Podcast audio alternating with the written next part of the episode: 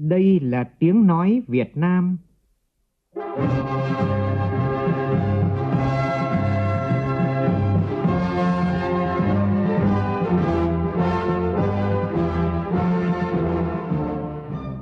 là tiếng nói Việt Nam, phát thanh từ Hà Nội, thủ đô nước Cộng hòa xã hội chủ nghĩa Việt Nam.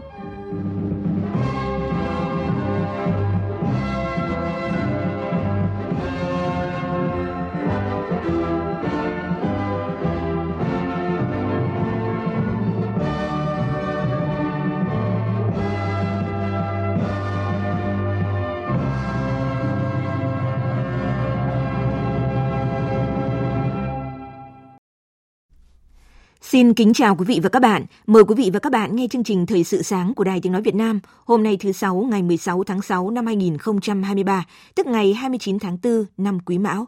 Chương trình có những nội dung chính sau đây.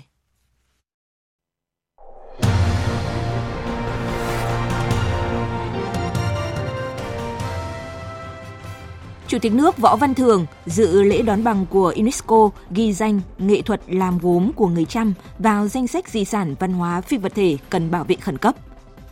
Việt Nam sắp được hỗ trợ khẩn cấp hơn 200.000 liều vaccine 5 trong 1 để tiêm cho trẻ trong độ tuổi theo quy định. Bộ Công Thương đề xuất truyền Trung tâm điều độ hệ thống điện quốc gia về bộ này quản lý. Trong phần tin thế giới, Ngân hàng Trung ương châu Âu tiếp tục tăng lãi suất thêm 25 điểm phần trăm. Tại Slovakia, chính phủ của Thủ tướng Odo không vượt qua cuộc bỏ phiếu tín nhiệm.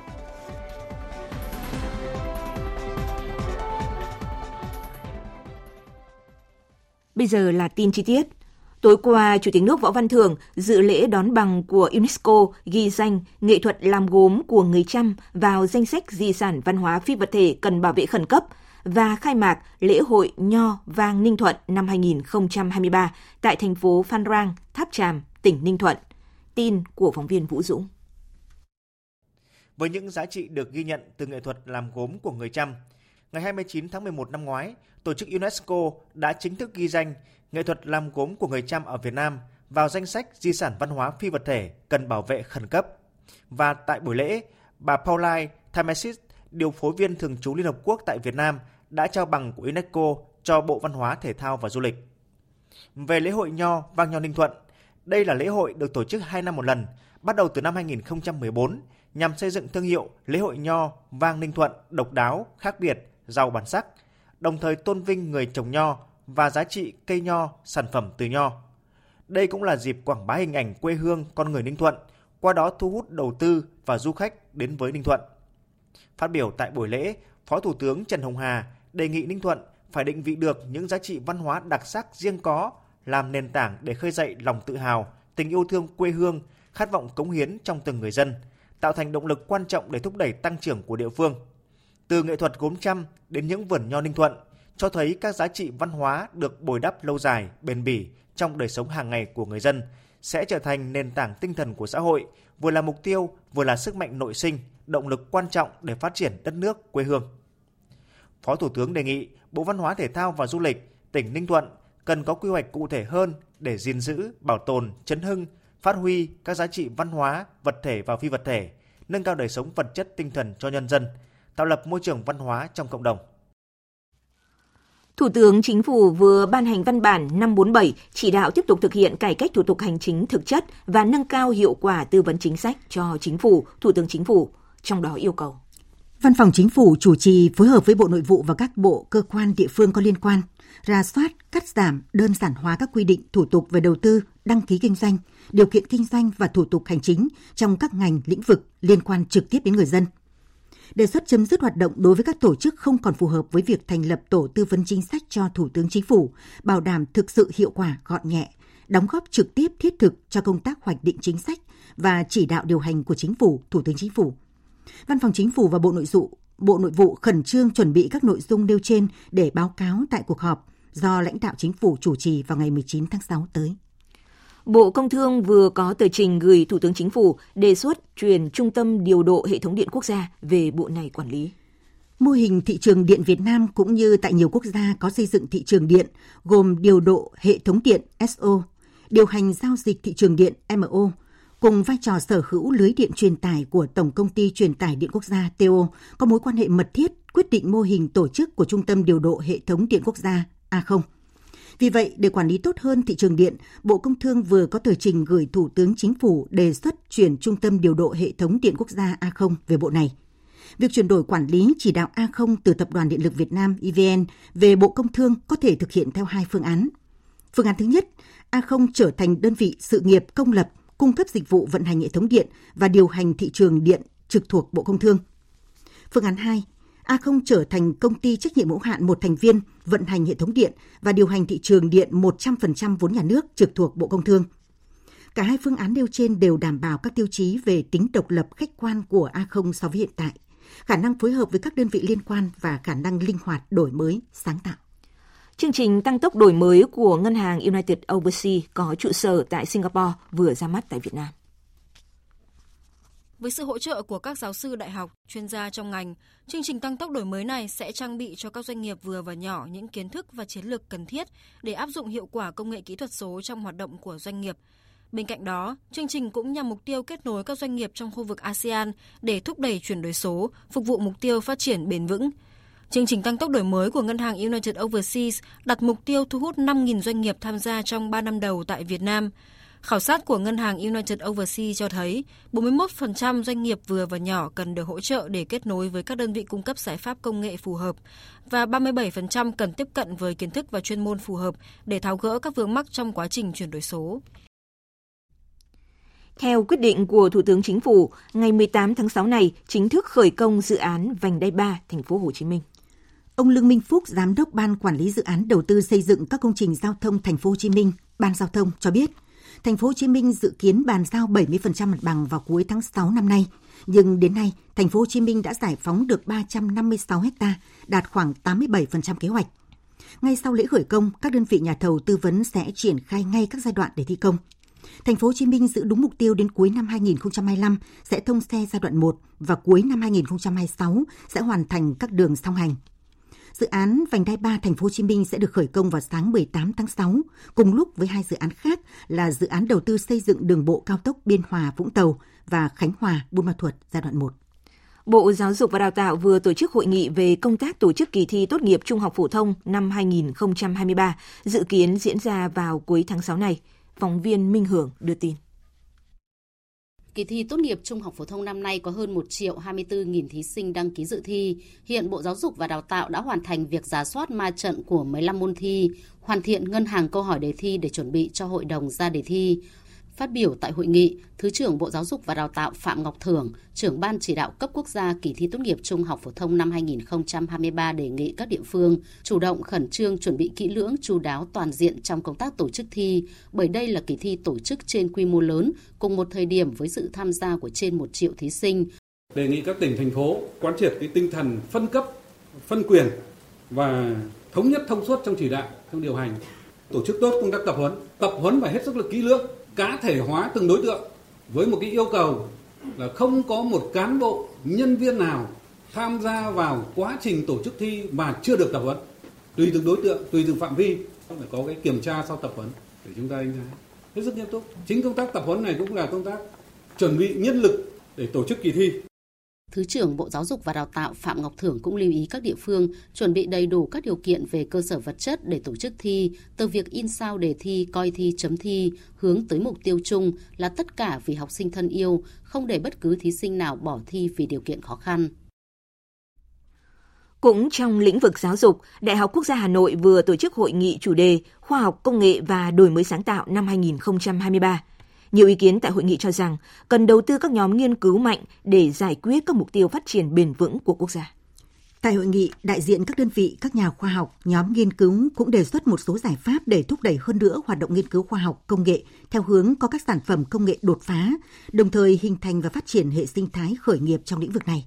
Trong đó để đạt được các kết quả khoa học đỉnh cao và sản phẩm công nghệ đột phá gắn với bằng sở hữu trí tuệ, Đại học Quốc gia Hà Nội cần tiếp tục thực hiện các giải pháp ưu tiên phát triển các nhóm nghiên cứu mạnh, các trung tâm xuất sắc và các mạng lưới liên hoàn để phục vụ cho mục tiêu phát triển quốc gia. Dịp này, Đại học Quốc gia Hà Nội cũng công bố danh sách 9 phòng thí nghiệm, trung tâm nghiên cứu trọng điểm cấp Đại học Quốc gia Hà Nội giai đoạn từ 2023 đến 2028. 30 nhóm nghiên cứu mạnh cấp Đại học Quốc gia Hà Nội, công bố hỗ trợ 6 nhóm nghiên cứu mạnh, phòng thí nghiệm trọng điểm nhằm phát triển sản phẩm.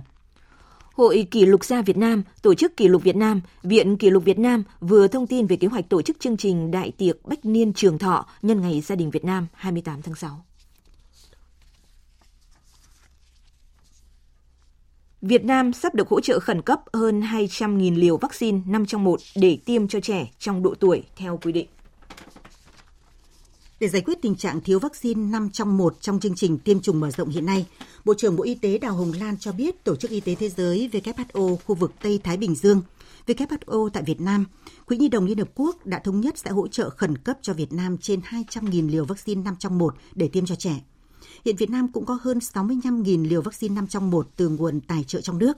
Các đơn vị của Bộ Y tế đang hoàn tất các thủ tục để sớm tiếp nhận nguồn viện trợ. Theo chia sẻ của Bộ trưởng Đào Hồng Lan, số vaccine này sẽ được ưu tiên tiêm cho trẻ trong nhóm tuổi tiêm vaccine 5 trong 1 tại các khu vực vùng sâu vùng xa, nơi trẻ khó tiếp cận được với nguồn vaccine 5 trong 1 dịch vụ trước. Bên cạnh số vaccine trên, Bộ Y tế vẫn đang tiếp tục mua vaccine. Hiện Bộ Y tế đã giao các đơn vị liên quan xây dựng xong các phương án giá. Ngoài ra, Bộ đã thành lập hai tổ thẩm định giá gửi sang Bộ Tài chính để thẩm định sớm theo quy định. Đây cũng là căn cứ đối với vaccine đặt hàng. Hiện nay, nhiều hộ dân ở huyện Duy Xuyên, tỉnh Quảng Nam đã chuyển những diện tích đất lúa kém hiệu quả sang trồng sen. Trồng sen, ngoài việc tạo cảnh quan, làm nên vẻ đẹp riêng cho vùng quê, còn đem lại hiệu quả kinh tế, giúp người dân khấm khá. Phản ánh của Tuyết Lê, phóng viên Đài Tiếng Nói Việt Nam, thường trú tại miền Trung. Anh Phạm Kiệt, ở xã Duy Sơn, huyện Duy Xuyên, trồng sen nhiều năm nay cho biết trước đây, gia đình trồng gần hai mẫu lúa, nhưng thu nhập thấp. Vụ sen này anh Kiệt trồng hơn một hecta, trừ chi phí, còn lại hơn 100 triệu đồng. Sen từ khi trồng đến khi thu hoạch mất 6 tháng, không mất công chăm sóc, thu nhập lại tăng gấp đến 5-6 lần so với làm lúa. Khu vực trồng sen của anh là điểm thu hút khách du lịch tham quan và chụp ảnh. Đưa cây sen vào thấy hiệu quả hơn cây lúa, tập trung vô làm cây sen. Cánh đồng sen đẹp đó, khách du lịch họ tới cũng đông. Mở ra mấy cái liều uống cho khách họ tới chụp hình, nghỉ dừng chân uống nước. Hình bị mình nấu món gì là mình nấu cho họ, kiếm thu nhập thêm. Đặt cơm nấu cơm, làm gà, làm mì làm bún rồi đó, trừ trồng sen phải khó hơn. Những đầm sen tỏa hương thơm ngát mùa này hấp dẫn du khách tìm đến. Tại huyện Duy Xuyên, có hàng trăm hộ dân trồng sen trên diện tích hơn 100 hecta. Hạt sen chưa qua sơ chế có giá từ 45.000 đồng đến 60.000 đồng 1 kg. Hạt sen khô từ 170.000 đồng đến 200.000 đồng, có thời điểm 350.000 đồng 1 kg. Ông Đặng Hữu Phúc, phó chủ tịch Ủy ban nhân dân huyện Duy Xuyên cho biết khu vực đầu núi sản xuất từ cây lúa, không à, cho năng suất cao được, chuyển qua cây trồng sen, đem lại hiệu quả kinh tế cao hơn, năng suất tốt hơn, thì hiệu quả của cây sen tăng lên đáng kể. Và huyện cũng đã khuyến khích tạo điều kiện sản xuất phát huy giá trị của sen. Bên cạnh đó là kết hợp một số cái điểm du lịch cộng đồng, tạo thu nhập cho người dân mùa sen này. Số lượng du khách đến rất đông. Từ trồng sen, nhiều hộ nông dân đã thoát nghèo, vươn lên cải thiện cuộc sống. Thưa quý vị và các bạn, trong bối cảnh biến đổi khí hậu diễn ra ngày càng gay gắt, chính quyền và ngành chức năng các tỉnh trong khu vực Tây Nguyên luôn quan tâm, thường xuyên đầu tư, sửa chữa, nâng cấp các công trình thủy lợi để đảm bảo nguồn nước phục vụ cho sản xuất nông nghiệp.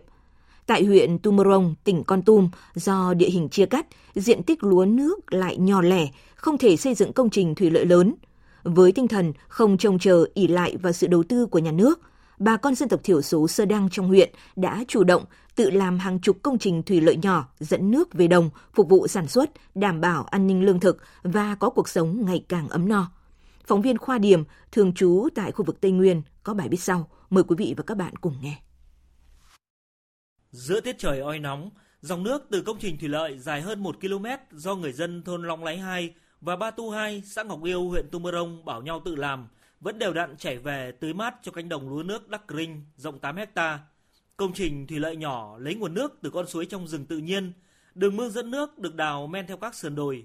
Tại những điểm trũng hay vị trí muốn dòng nước chảy theo ý mình, người dân tận dụng cây đùng đình rồi bổ đôi, đục bỏ lõi tạo thành máng nối lại với nhau đưa nước vượt chướng ngại. Anh Nha Thoát, thôn trưởng Long Lái 2 rất tự hào khi nói về công trình thủy lợi nhỏ độc đáo và hiệu quả cao của người dân hai thôn hai thôn tập hợp bàn bạc tập trung một tuần. Hình thức làm thì nói chung bà con đoàn kết hết. Bà con cùng nhau thì tự huy động tự làm cái kênh để có nước để tưới tiêu cánh đồng này có kênh mương thiếu lợi thì nói chung bà con rất là mừng. Xã Ngọc Yêu, huyện Tumorong có 7 thôn với tổng dân số gần 1.700 người và 98% là dân tộc thiểu số Sơ Đăng. Do địa hình đồi núi chia cắt mạnh, bởi vậy dù có tới 104 hecta đất sản xuất lúa nước, nhưng phần lớn diện tích nhỏ lẻ, manh mún, nên chính quyền không thể đầu tư xây dựng những công trình thủy lợi lớn phục vụ sản xuất. Trước thực tế trên, người dân trong xã chủ động bảo nhau tự làm 19 công trình thủy lợi nhỏ, chủ động được nguồn nước tưới cho 70 hecta lúa nước. Ông Lê Văn Hoàng, Chủ tịch Ủy ban nhân dân xã Ngọc Yêu cho biết, nhận thức của bà con hiện nay đối với cái giữ rừng đầu nguồn để đảm bảo cái nguồn nước cho phát triển cái cây nông nghiệp cũng như là hiện nay là cái định hướng là phát triển cây dược liệu thì bà con làm rất là tốt. Bà con thường xuyên tổ chức tuần tra đặc biệt là đối với những cái diện tích mà trước đây phát rải thì hiện nay bà con cũng đã tập trung vô trồng lại cây rừng. Toàn huyện Tumorong, tỉnh Con Tum hiện có 1.270 ha lúa nước vụ mùa, gần 40 công trình thủy lợi của huyện do nhà nước đầu tư đảm bảo nguồn nước tưới cho khoảng 780 ha. Đối với gần 500 ha còn lại, bà con Sơ Đăng ở 11 xã trong huyện tự bảo nhau góp công sức làm các công trình thủy lợi nhỏ để có nước phục vụ sản xuất, đảm bảo được lương thực cho gia đình. Những năm gần đây, gần 7.000 hộ dân Sơ Đăng của huyện Tumorong đã mạnh dạn đầu tư phát triển các loại cây trồng có giá trị kinh tế cao như cà phê sứ lạnh, sâm ngọc linh, hồng đẳng sâm, mắc ca. Đến nay, cùng với việc không còn hộ đói, mỗi năm huyện Tumorong giảm được từ 6 đến 8% hộ nghèo, cao hơn mục tiêu giảm nghèo mà tỉnh Con Tum đề ra.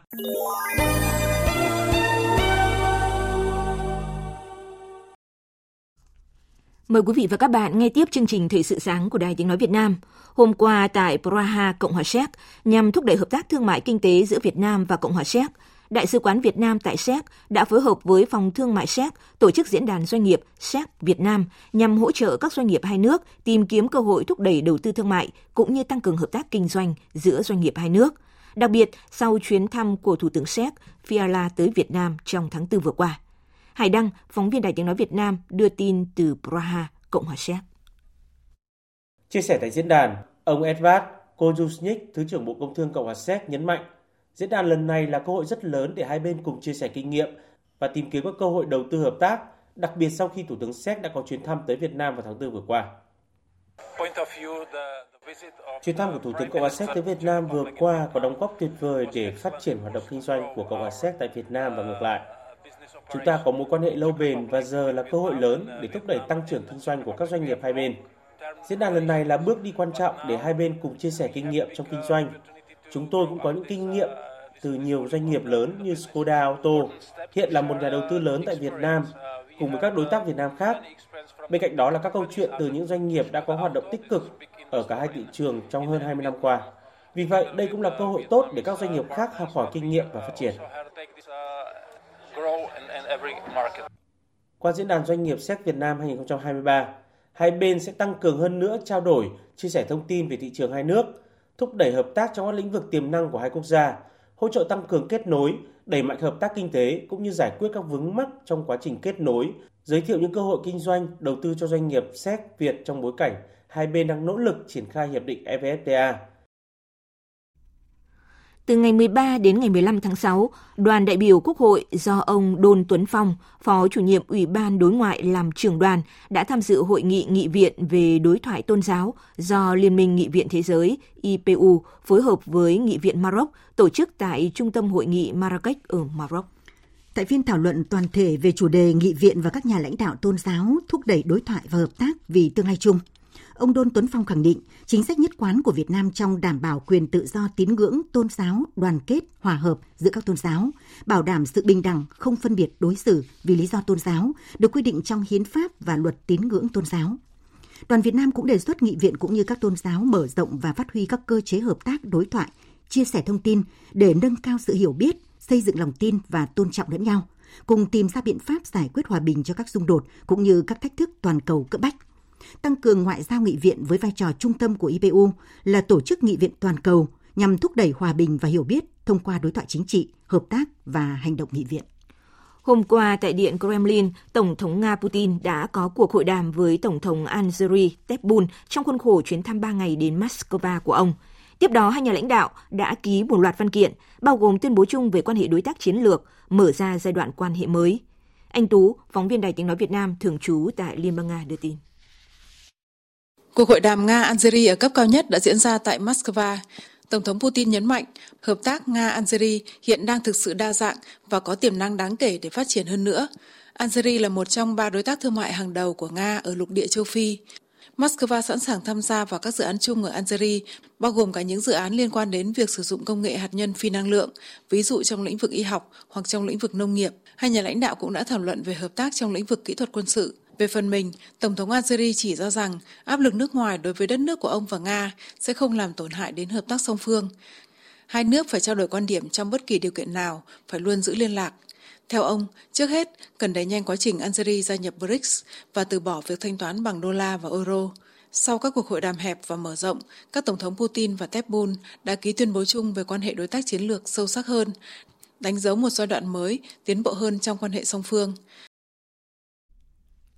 Ngân hàng Trung ương châu Âu ECB hôm qua tiếp tục nâng lãi suất chủ đạo thêm 25 điểm phần trăm lên 3,5%, đồng thời cảnh báo sẽ có một đợt điều chỉnh nữa trong tháng 7 năm nay.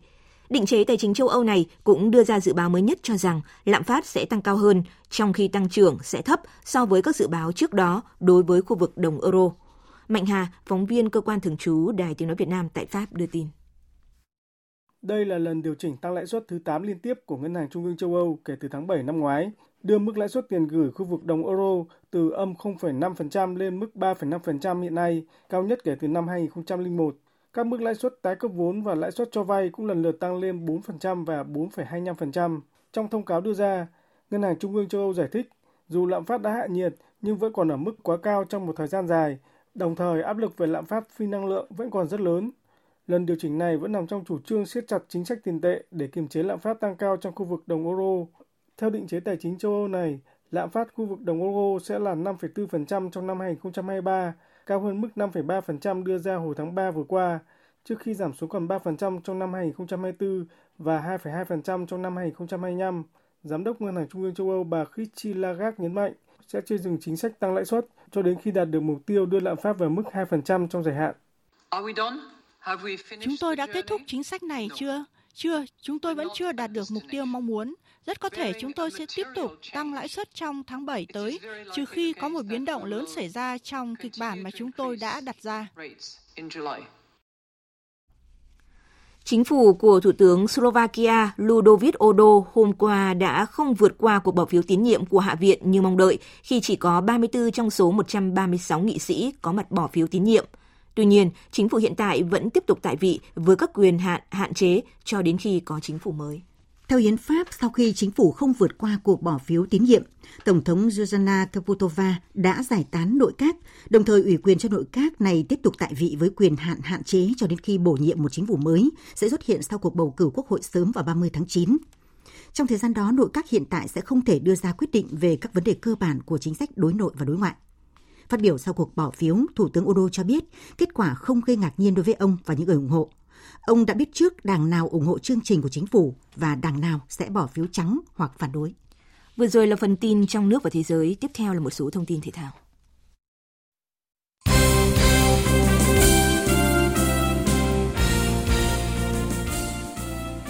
Tối qua, đội tuyển bóng đá nam Việt Nam đã có chiến thắng 1-0 trong trận đấu giao hữu với đội tuyển Hồng Kông Trung Quốc diễn ra trên sân vận động Lạch Tray Hải Phòng. Do có cầu thủ trong đội có vấn đề về sức khỏe nên huấn luyện viên đội tuyển Việt Nam Chu Sier đã không tham dự cuộc họp báo sau trận đấu. Trong khi đó, huấn luyện viên Anderson của Hồng Kông Trung Quốc tham dự buổi họp báo chia sẻ.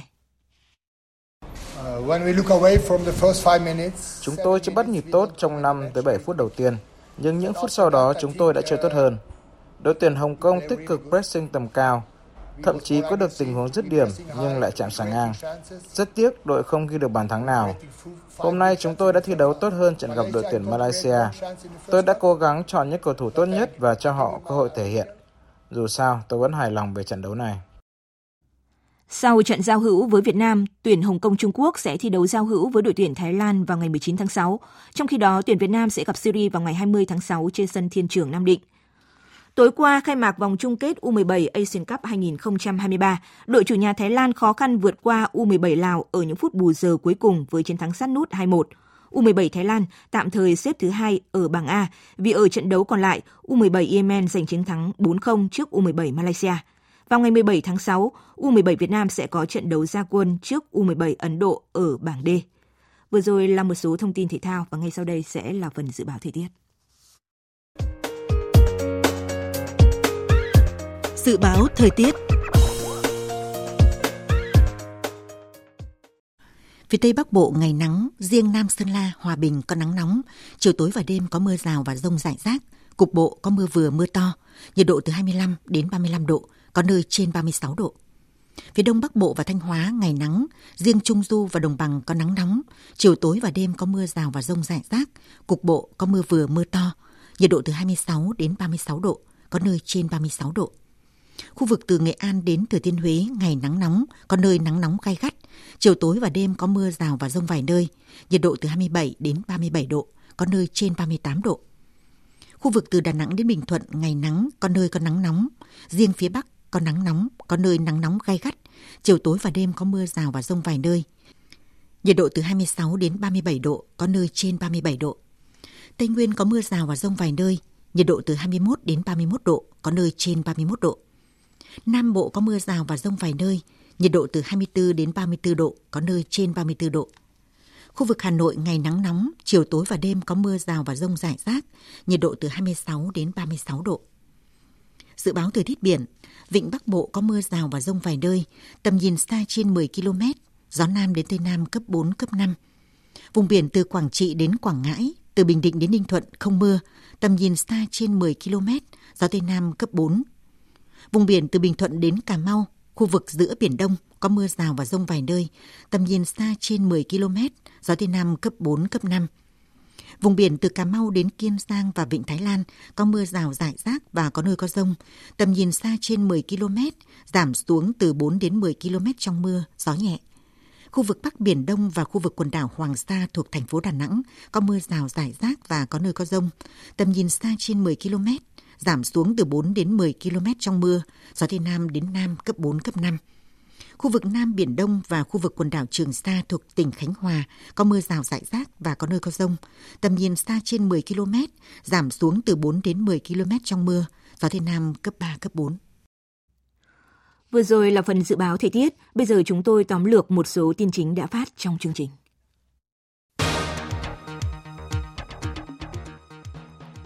Tối qua, tại thành phố Phan Rang, Tháp Tràm, tỉnh Ninh Thuận tổ chức lễ đón bằng của UNESCO ghi danh nghệ thuật làm gốm của người Chăm vào danh sách di sản văn hóa phi vật thể cần bảo vệ khẩn cấp và khai mạc lễ hội Nho Vang Ninh Thuận năm 2023.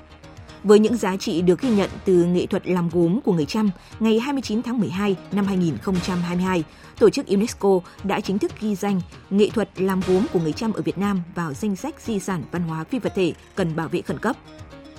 Để giải quyết tình trạng thiếu vaccine 5 trong 1 trong chương trình tiêm chủng mở rộng hiện nay, Bộ trưởng Bộ Y tế Đào Hồng Lan cho biết, Tổ chức Y tế Thế giới WHO, khu vực Tây Thái Bình Dương, WHO tại Việt Nam, Quỹ Nhi đồng Liên Hợp Quốc đã thống nhất sẽ hỗ trợ khẩn cấp cho Việt Nam trên 200.000 liều vaccine 5 trong 1 để tiêm cho trẻ. Hiện Việt Nam cũng có hơn 65.000 liều vaccine 5 trong 1 từ nguồn tài trợ trong nước. Các đơn vị của Bộ Y tế đang hoàn tất các thủ tục để sớm tiếp nhận nguồn viện trợ. Ngân hàng Trung ương châu Âu ECB hôm qua tiếp tục nâng lãi suất chủ đạo thêm 25 điểm phần trăm lên 3,5%, đồng thời cảnh báo sẽ có một đợt điều chỉnh nữa trong tháng 7 này. Chủ tịch ECB cảnh báo sẽ chưa dừng chính sách tăng lãi suất cho đến khi đạt được mục tiêu đưa lạm phát về mức 2% trong dài hạn.